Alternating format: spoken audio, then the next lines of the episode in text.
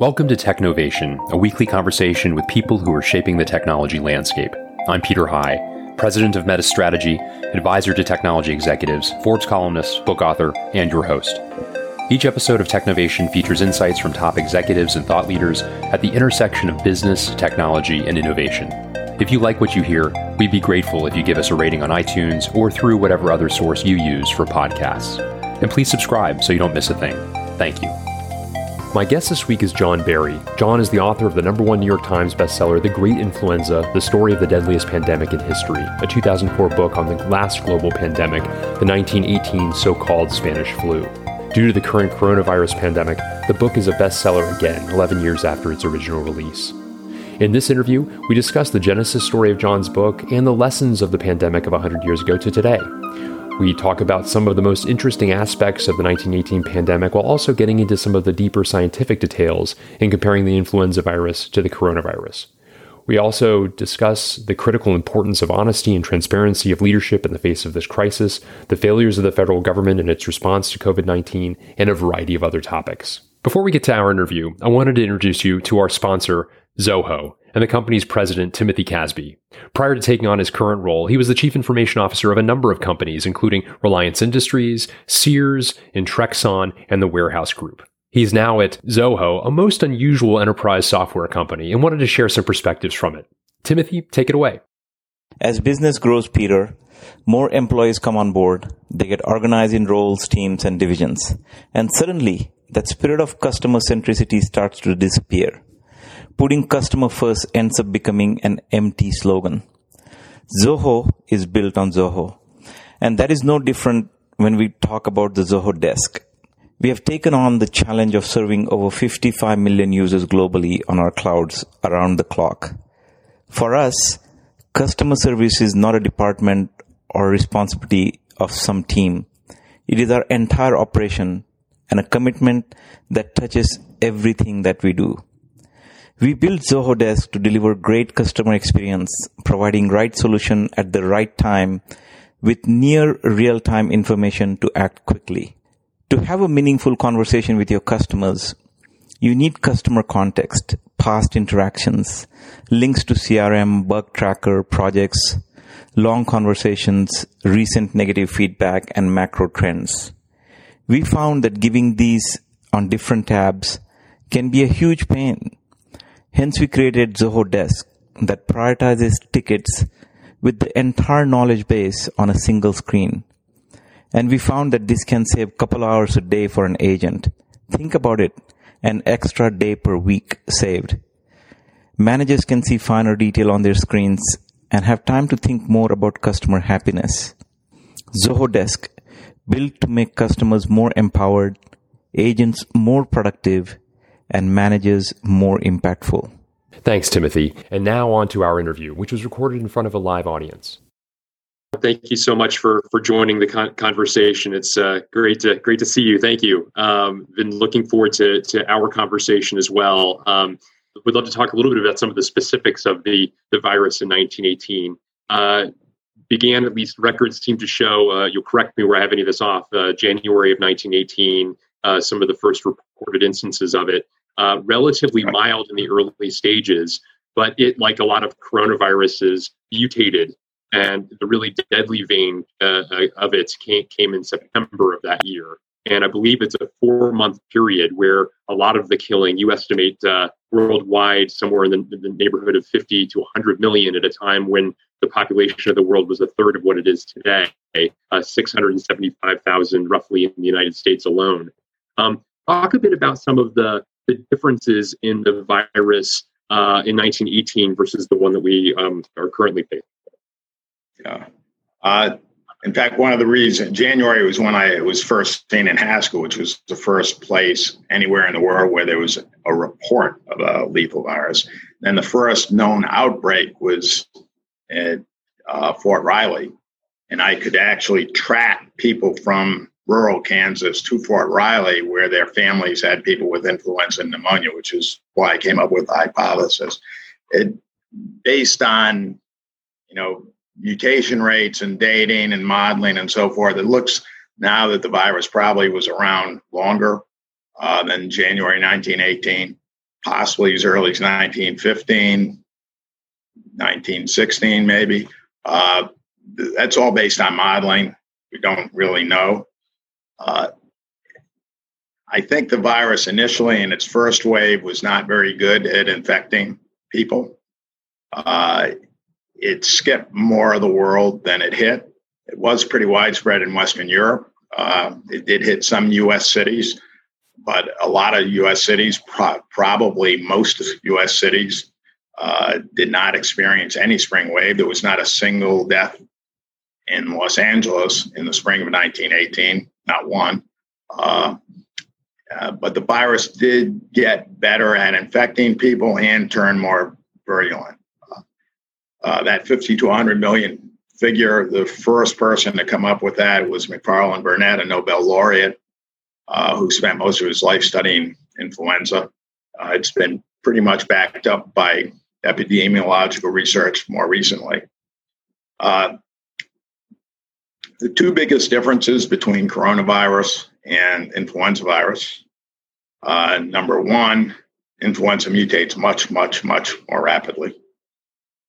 Coronavirus does mutate, but they're both RNA viruses. RNA viruses are single strand.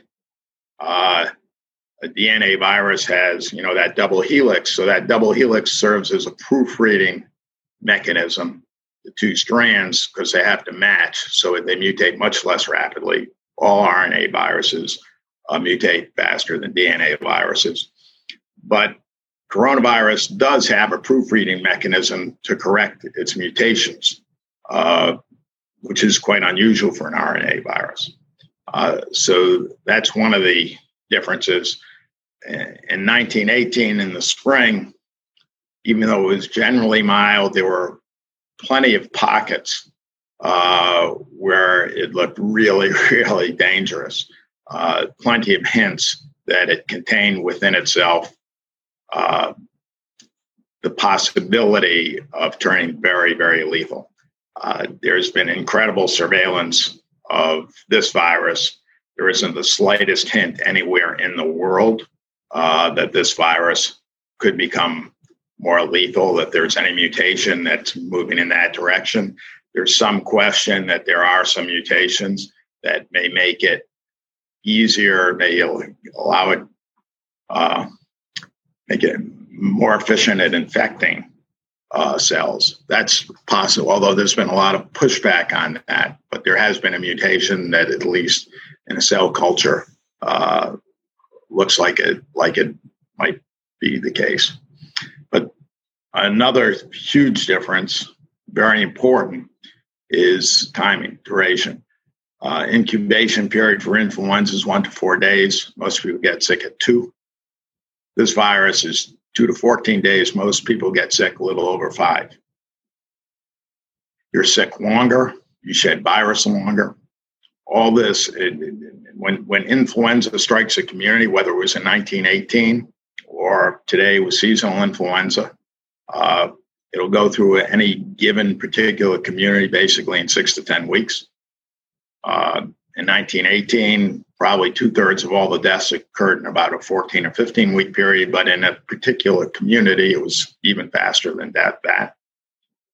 And coronavirus, because it moves much more slowly, it's just hangs around longer. That created much of, if you had closed everything down in 1918, the duration would have been much, much less. The stress on the economy would have been much, much less, and so forth and so on. So that's one of the big problems that coronavirus creates. Both of them transmit before people have any symptoms. For coronavirus, that's a longer period. But by the same token, that length of time gives you an opportunity, if you do it right, to do the testing and the contact tracing, which is being done in many places around the world quite effectively, not so effectively in the United States. In influenza, you wouldn't have time to do that really because of the incubation period.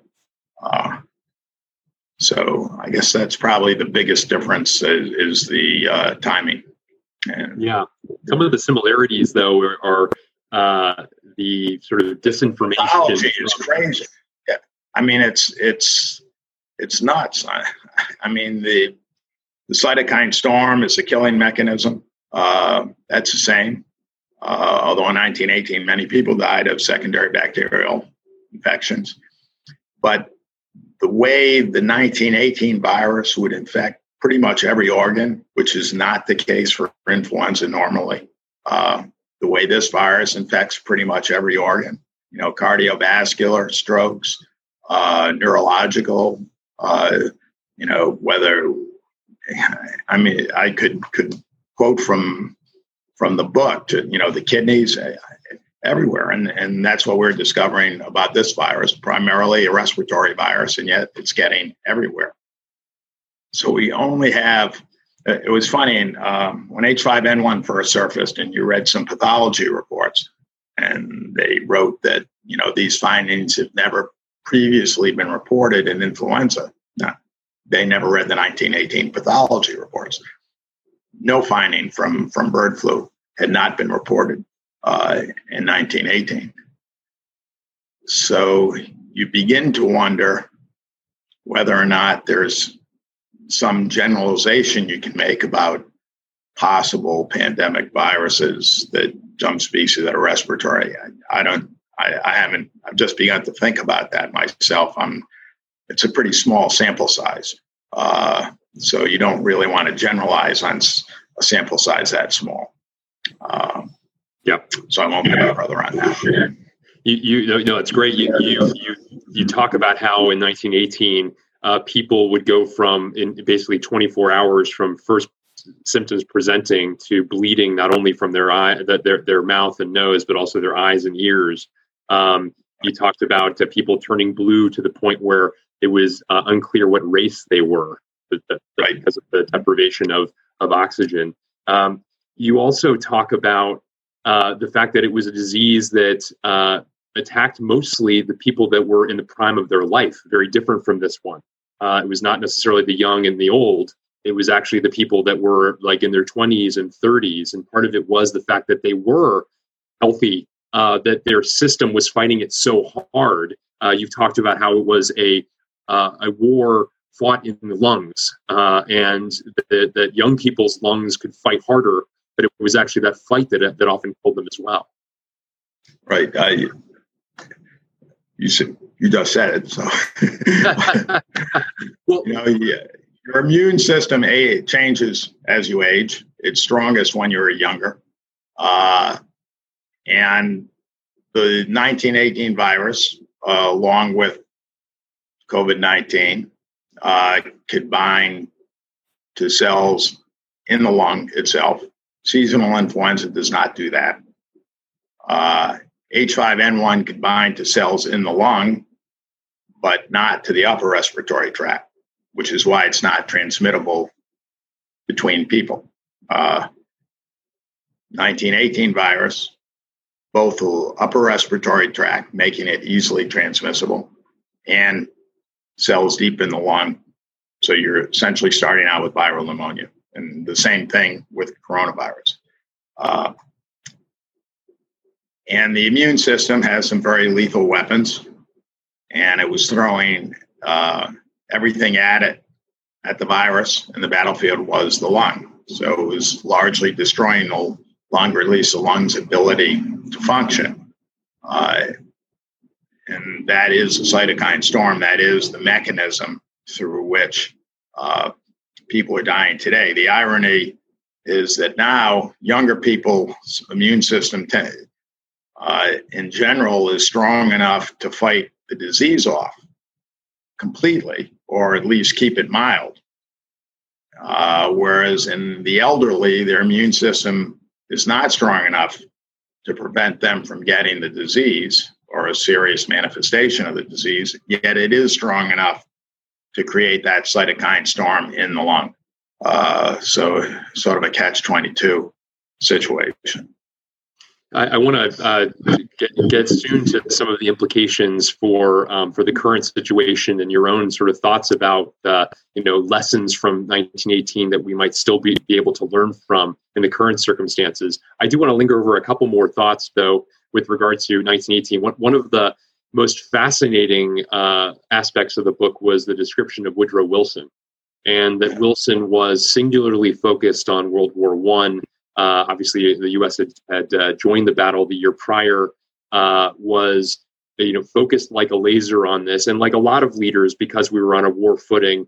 Don't mean to excuse it, but it was a fact that there was censorship of the press, and as a result of the censorship of the press, certainly echoes we see a little bit of maybe certainly not to the same extent today, but there are echoes of disinformation and people acting on wrong information. To their own detriment, perhaps.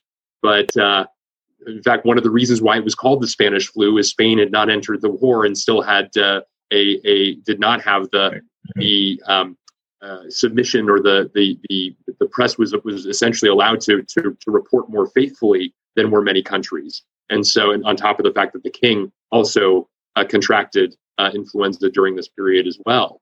So it was fascinating to me, this evolution of the process of Wilson, his impact, both in terms of his silencing those who might spread good information, but then also this tremendous irony that he contracted it himself on his trip to Europe. And really, you highlight how his contracting that really changed the trajectory of the world because of his giving into the demands of Clemenceau during the negotiation of the end of the war. Can you talk a little bit about that? One of the most fascinating learnings for me in the book. Sure. First, let me go back to what you were saying about the censorship in the U.S. In Europe, there was outright censorship. In the U.S., it was more of a self-censorship, which was very, very effective nonetheless. The government did pass a law that made it punishable by 20 years in prison to, quote, utter, write, print, or publish any disloyal, profane, scurrilous, or abusive language about the United States. This law was actually upheld by the Supreme Court. It was rigorously enforced. A congressman was sentenced to 10 years in jail under that law. Oliver Wendell Holmes, generally known as a champion of free speech, wrote the opinion upholding the law. Two phrases came out of it that you're familiar with. One was, you don't shout fire in a crowded theater. And the other was clear and present danger. Holmes used those arguments to support, to convince them to vote to uphold the law. But you had this threat of enforcement for any criticism of the government. At the same time, they formed something called the Committee for Public Information, a propaganda machine. The architect of that committee said, nothing in experience tells us that truth is superior to falsehood. And all that matters is the inspirational value of an idea. So there were roughly 100,000 so-called 4-minute men who would go out before every public meeting, whether it was a vaudeville show or a school board meeting, any public gathering, and give a very brief talk. So that is the context and everything, of course, was positive. There were no negative news. And practically every newspaper in the country willingly fell into line. And to give Wilson, some justification, the largest demographic group in the country were German descent. Question whether they would fight against Germany. Ireland in 1916, the Easter Uprising, a lot of Irish in the United States, would they fight on the side of Britain? Even in World War II, Ireland became a haven for Nazis after the war. That's another story, but I went to Northern Ireland to write about some things and ran across so many people who had been sentenced to death after in absentia, who were living freely in Ireland. It's pretty strong anti-British feeling.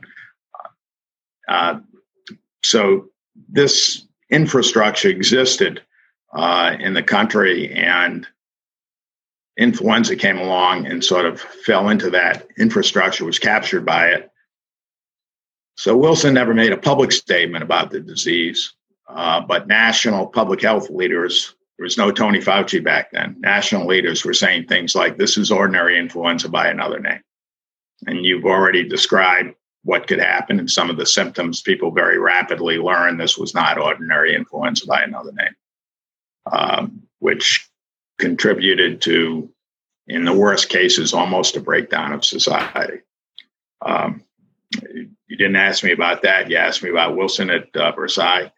One of the, according to comprehensive reviews of the pandemic published in the 1920s,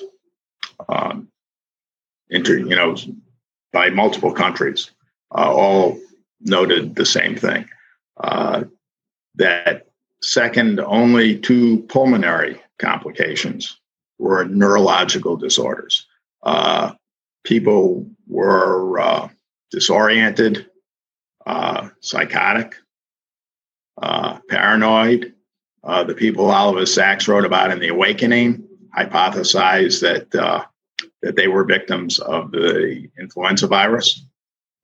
And we're also finding coronavirus today has many neurological complications. In autopsy reports in 1918, they actually found changes in the brain caused either directly or indirectly by the virus. Somehow it crossed the blood-brain barrier, or toxins did. The immune system might have done something. I'm not sure exactly what the explanation is, but there were physical manifestations in the brain. Wilson did get influenza while he was negotiating the peace treaty, and it had a pretty severe attack. Very high temperature. His doctor actually thought initially he had been poisoned because he had gastrointestinal symptoms, which was not uncommon with 1918. Not that uncommon today with coronavirus either. Anyway, everyone around him noted changes in his thinking, whether it was Erwin Hoover, who was the White House usher, or Herbert Hoover, who was there in Versailles. They all said his mind wasn't functioning properly. They had never seen him like this. It was a very hard time for him. And prior to, or that he literally couldn't remember in the afternoon, major decisions made before noon. And prior to his illness, he had been adamant and insisting that the peace treaty include the 14 points or most of the principles that he had articulated as to why the United States had ended the war, and what he called a peace without victory. Didn't want to punish Germany. And, Clemenceau called him pro-German and so forth and so on. Clemenceau's nickname, incidentally, was the Tiger. After he's sick, he's actually still negotiating before he's recovered from his sickbed. In this weakened state and mentally not up to it. And he caved in on everything. Pretty much everything.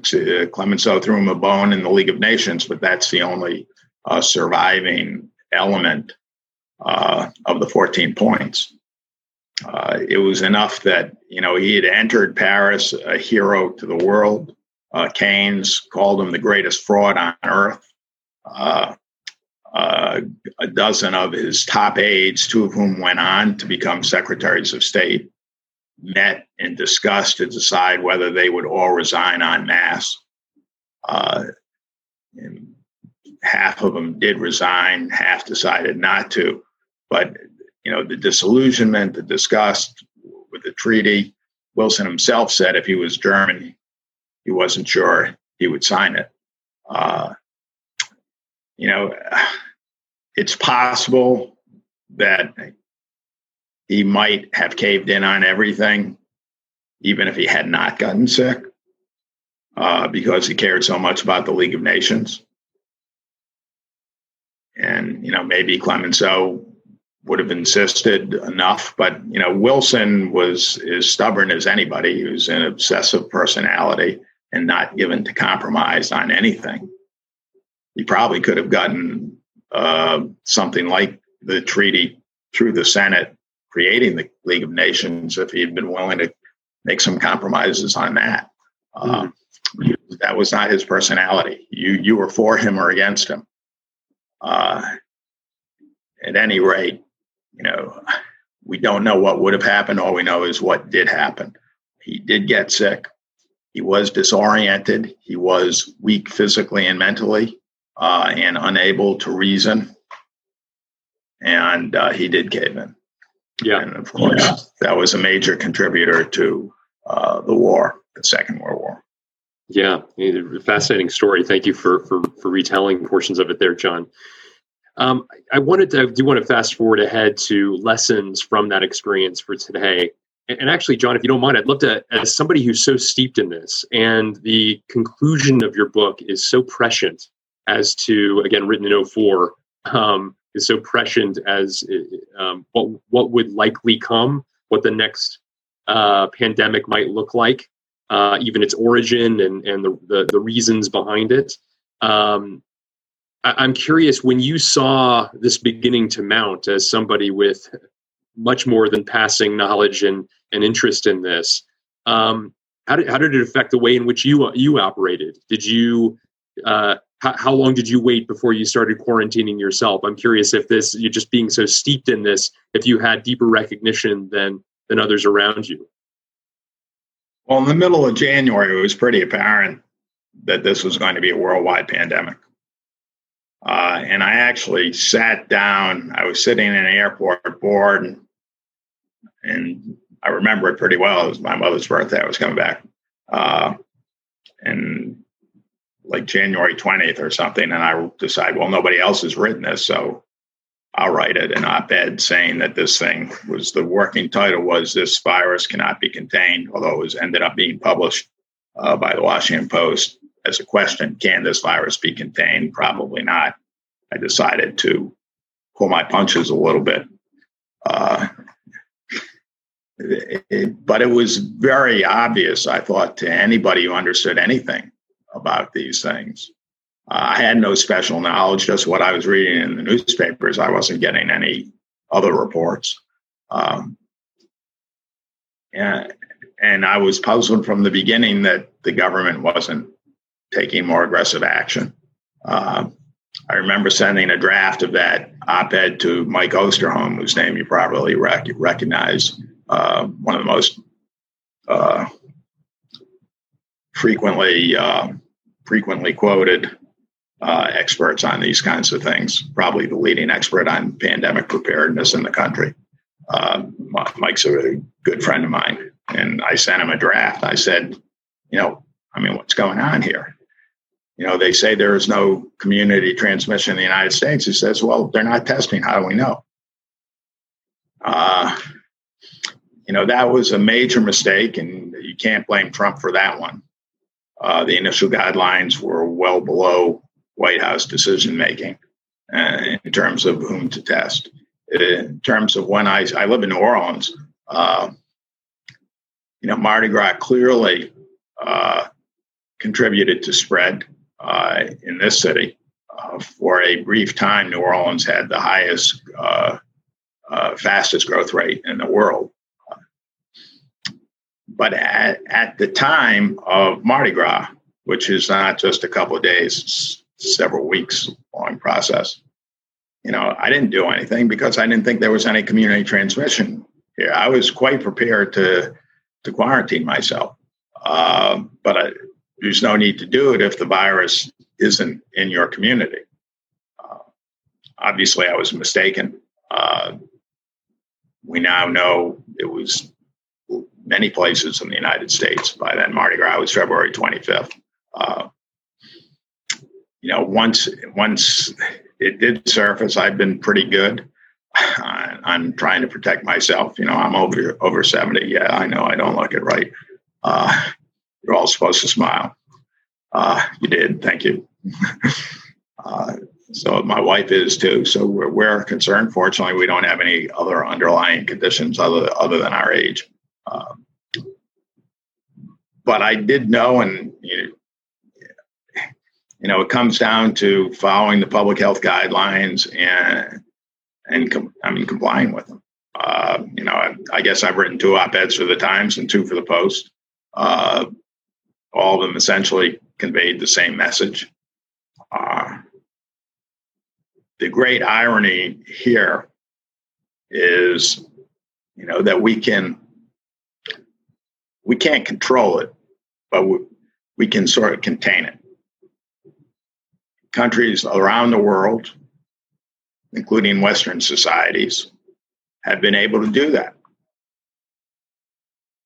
And we're not doing it. As far as I'm concerned, we don't statistically have the worst record in the world.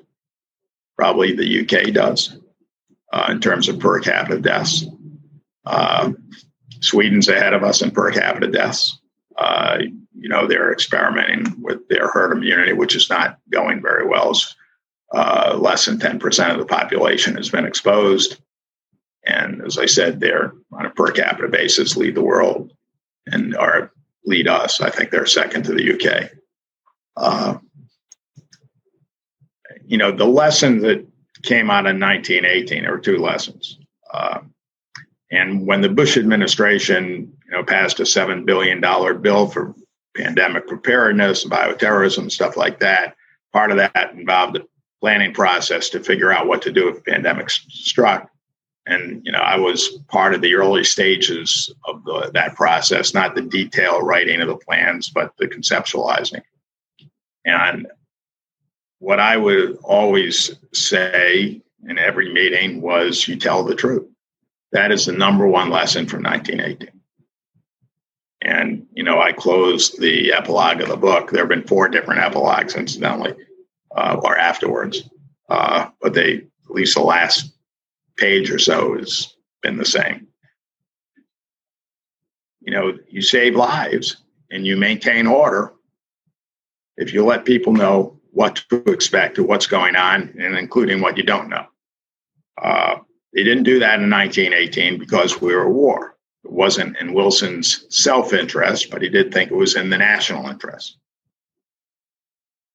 Right now, the truth has not been told from the White House, and it has killed people, and it's going to continue to kill people.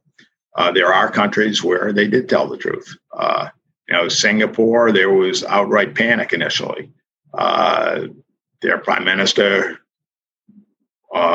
gave an extremely informed, candid, transparent, being the operative word these days, speech, calmed everything down. Singapore hasn't been perfect. They've had further outbreaks, but they've done pretty well. South Korea, the same thing.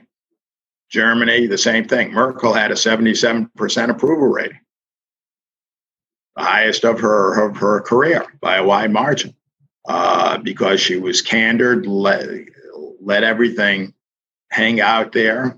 And Germany did not have such a great start in terms of testing and tracing, but they caught up rapidly. And in this country, you all know what has happened. It's incomprehensible to me.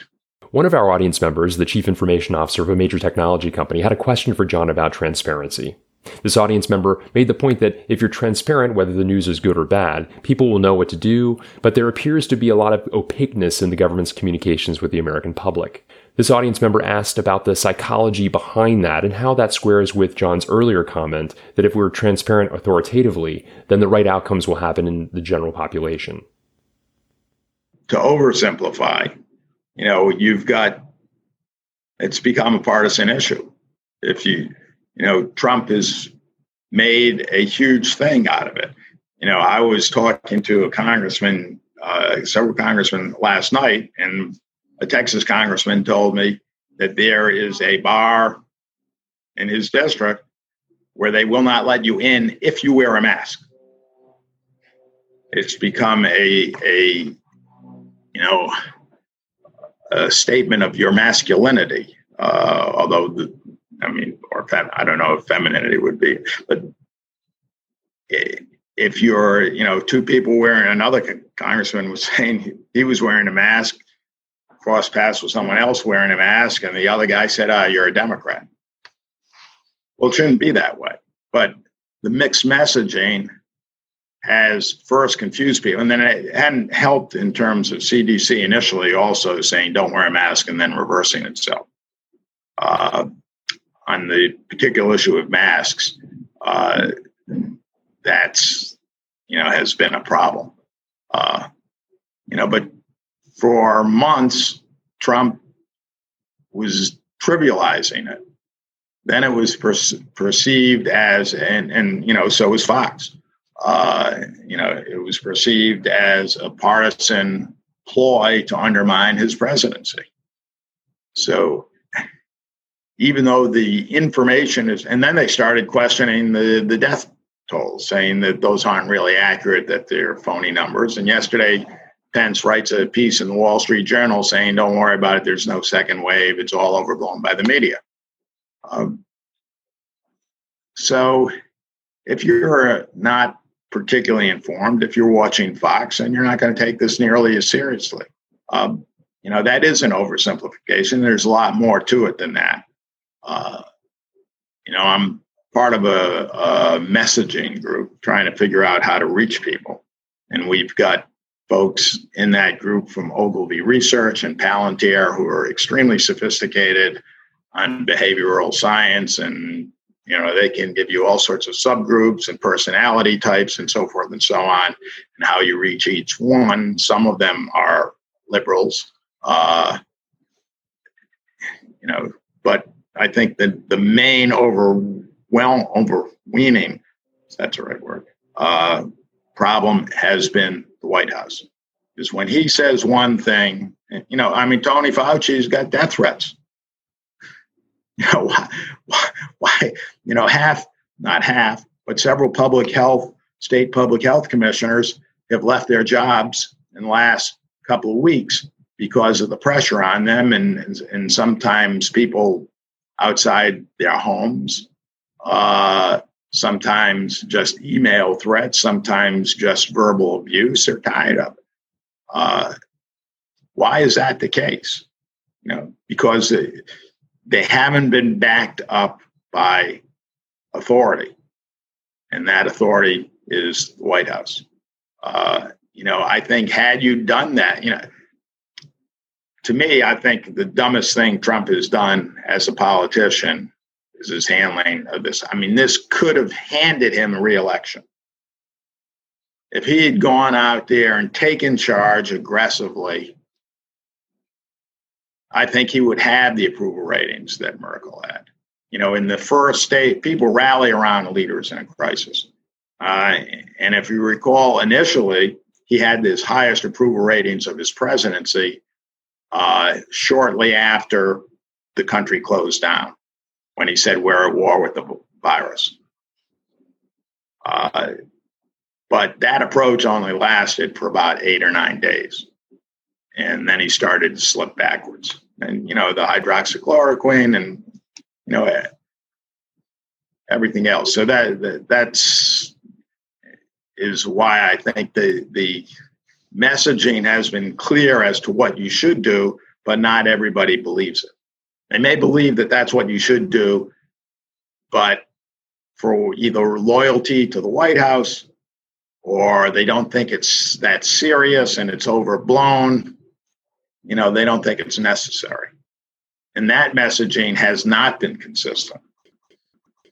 Another audience member, the digital and tech chief of a major real estate company, asked how John saw the current pandemic playing out and his prognosis for our country in terms of what to expect going forward.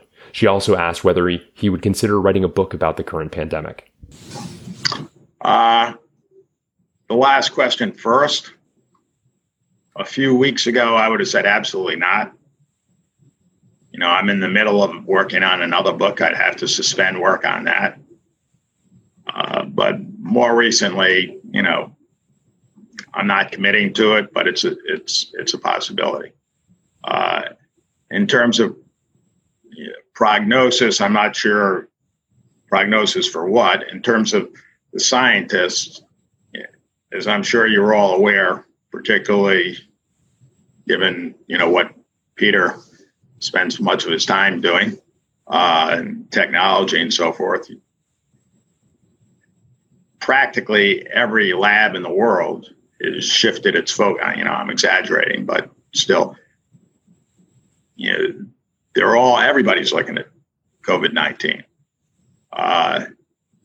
There is more sharing of information than there has ever been between normally competing scientists. And I'm sure you all know scientists can be as competitive as anybody else. There's more interdisciplinary work now than there has ever been on any other subject. You know, people are trying to solve the problem.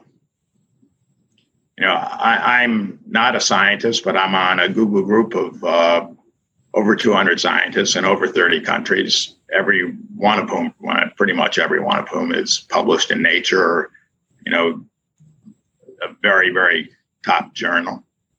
And, you know, just the trading of information on these emails and the collaboration there is extraordinary. And, you know, I've talked to some folks at UCSF about interdisciplinary things going on there. Physicists, you know, applying their just looking at the problem. They look at things differently and applying their knowledge. Not biophysicists, but physicists. So in the science, that's similar to what happened in 1918, and you know, we made incredible progress very rapidly. And of course, we have many more tools than they had in 1918. Now, if you were asking about what I think the course of the disease is, you know, I don't know, because it depends on what we do. The virus isn't going anywhere. Susceptibility is more important than seasonality. I think we're now, you know, it's 90 degrees here in New Orleans. It's 90 degrees in Texas or more. It's 90 degrees in Arizona, Florida. I wrote a piece in the Times in late April on this, and also co-authored a study with Osterholm and Mark Lipsitch, a Harvard epidemiologist, saying largely the same thing. 95% of the population is still susceptible to the virus. It's highly transmissible. And although the respiratory viruses tend to be able to survive less long in high temperatures outside the body than in low temperatures, that's true. It's probably true of this virus, although we don't know it for an absolute certainty. In addition, in winter, people are indoors instead of outdoors. So you get respiratory diseases and much more in winter than summer. But with such a high percentage of the population susceptible, then I don't anticipate a significant drop-off in the disease. And as you know, as I just said, it's already in the 90s throughout the South, and we're seeing plenty of spread. We never really had a first wave. We stopped the first wave. If we hadn't, we probably have at least half a million dead today in the United States. But we intervened. But by stopping it, that, you know, kept so much of the population susceptible, the virus is still going to work its way through the population sooner or later until we get good therapeutic drugs or a vaccine. If you know, we don't get the vaccine for 4 years, although I'm much more optimistic. There's no reason to think it'd be anything like that. We'll end up with 60 or 70% of the population exposed to the virus, infected by the virus. It'll just take a lot longer. If we don't intervene at all, we could get to that number in 6 months or 10 months or something like that. We are intervening. You know, we're not intervening in the way we were on April 1st, but we are still trying to intervene. You know, it now looks like the virus is not all that easy to catch. It's, you know, if somebody sneezes right on you, yeah, you're going to get a pretty heavy viral load.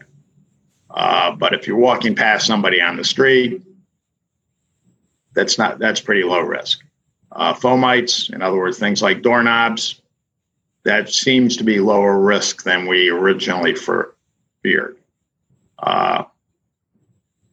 There are two studies. One said 20% of those infected are responsible for 80% of the cases. Another says 10% are responsible for 80% of the cases. You know, if you can and we know from SARS and MERS that some people shed more virus than others. Trouble is finding them and getting them to stay home. In addition, other super spreading events occur from situations rather than an individual happens to shed more virus. So in terms of actual projections, to quote my op-ed, I would see not so much a series of waves and a second wave as I would see a series of swells with an occasional angry white cap. How high that swell gets really depends on what happens in that particular community. You know, living in New Orleans, you know, another analogy would be we could see a hurricane storm surge if we really screw up. You know, the piece that the study that I co-authored with Osterholm and Lipsitch talked about three scenarios. One very similar to what I just described. One, really a huge wave coming in the fall, which personally I think is less likely. I guess the point of raising it in that study was you have to prepare for the worst case. And another is a little bit essentially the same thing as the swell. So, you know, slight difference, maybe sharper. But so in terms of the course of the disease, you know, right now I'm less optimistic than I was. Because of the numbers coming out of Texas, Florida, Arizona, and so forth, or for that matter, California. But, you know, you can still, to a significant extent, protect yourself. And that's pretty important. I think maybe right now a best case would be if things got bad enough in some of the states that are now seeing significant growth, that could remind everybody that it's not over, and they may rededicate themselves to social distancing and wearing the mask and so forth and so on. And a realistic worst case is that doesn't happen and we do get a really, really big outbreak. But again, it can be regional, doesn't have to be national. And you can probably still protect yourself, but it's harder if there's more community transmission. Yep.